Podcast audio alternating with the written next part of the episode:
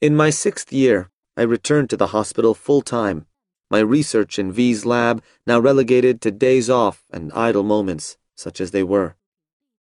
Most people, even your closest colleagues, don't quite understand the black hole that is neurosurgical residency. One of my favorite nurses, after sticking around until 10 p.m. one night to help us finish a long and difficult case, said to me, Thank God I have tomorrow off. Do you too? Um, no. But at least you can come in later or something, right? When do you usually get in? 6 a.m. No, really. Yup. Every day? Every day. Weekends too? Don't ask.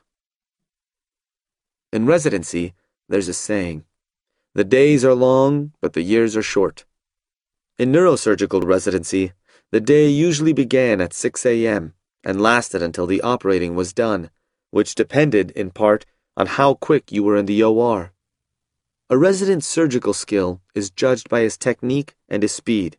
You can't be sloppy, and you can't be slow. From your first wound closure onward, spend too much time being precise, and the scrub tech will announce, Looks like we've got a plastic surgeon on our hands. Or, I get your strategy. By the time you finish sewing the top half of the wound, the bottom will have healed on its own. Half the work. Very smart.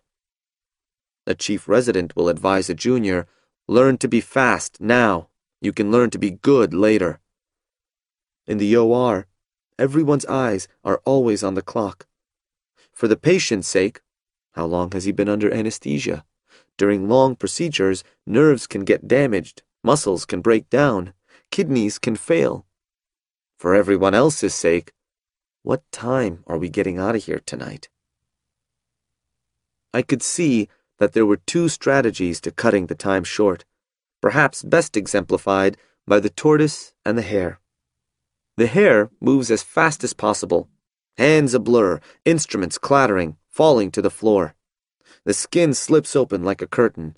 The skull flap is on the tray before the bone dust settles. As a result, the opening might need to be expanded a centimeter here or there because it's not optimally placed. The tortoise, on the other hand, proceeds deliberately, with no wasted movements, measuring twice, cutting once. No step of the operation needs revisiting. Everything moves in a precise, orderly fashion. If the hare makes too many minor missteps and has to keep adjusting, the tortoise wins.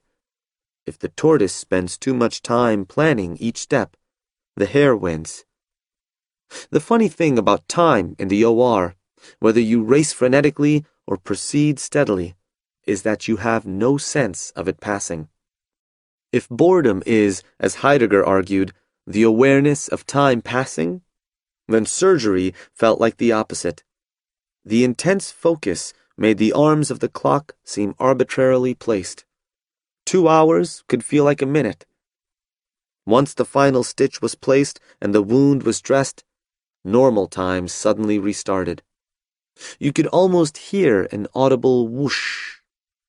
Then you started wondering how long until the patient wakes up? How long until the next case is rolled in? And what time will I get home tonight? It wasn't until the last case was finished that I felt the length of the day, the drag in my step. Those last few administrative tasks before leaving the hospital were like anvils. Could it wait until tomorrow? No. A sigh, and Earth continued to rotate back toward the sun.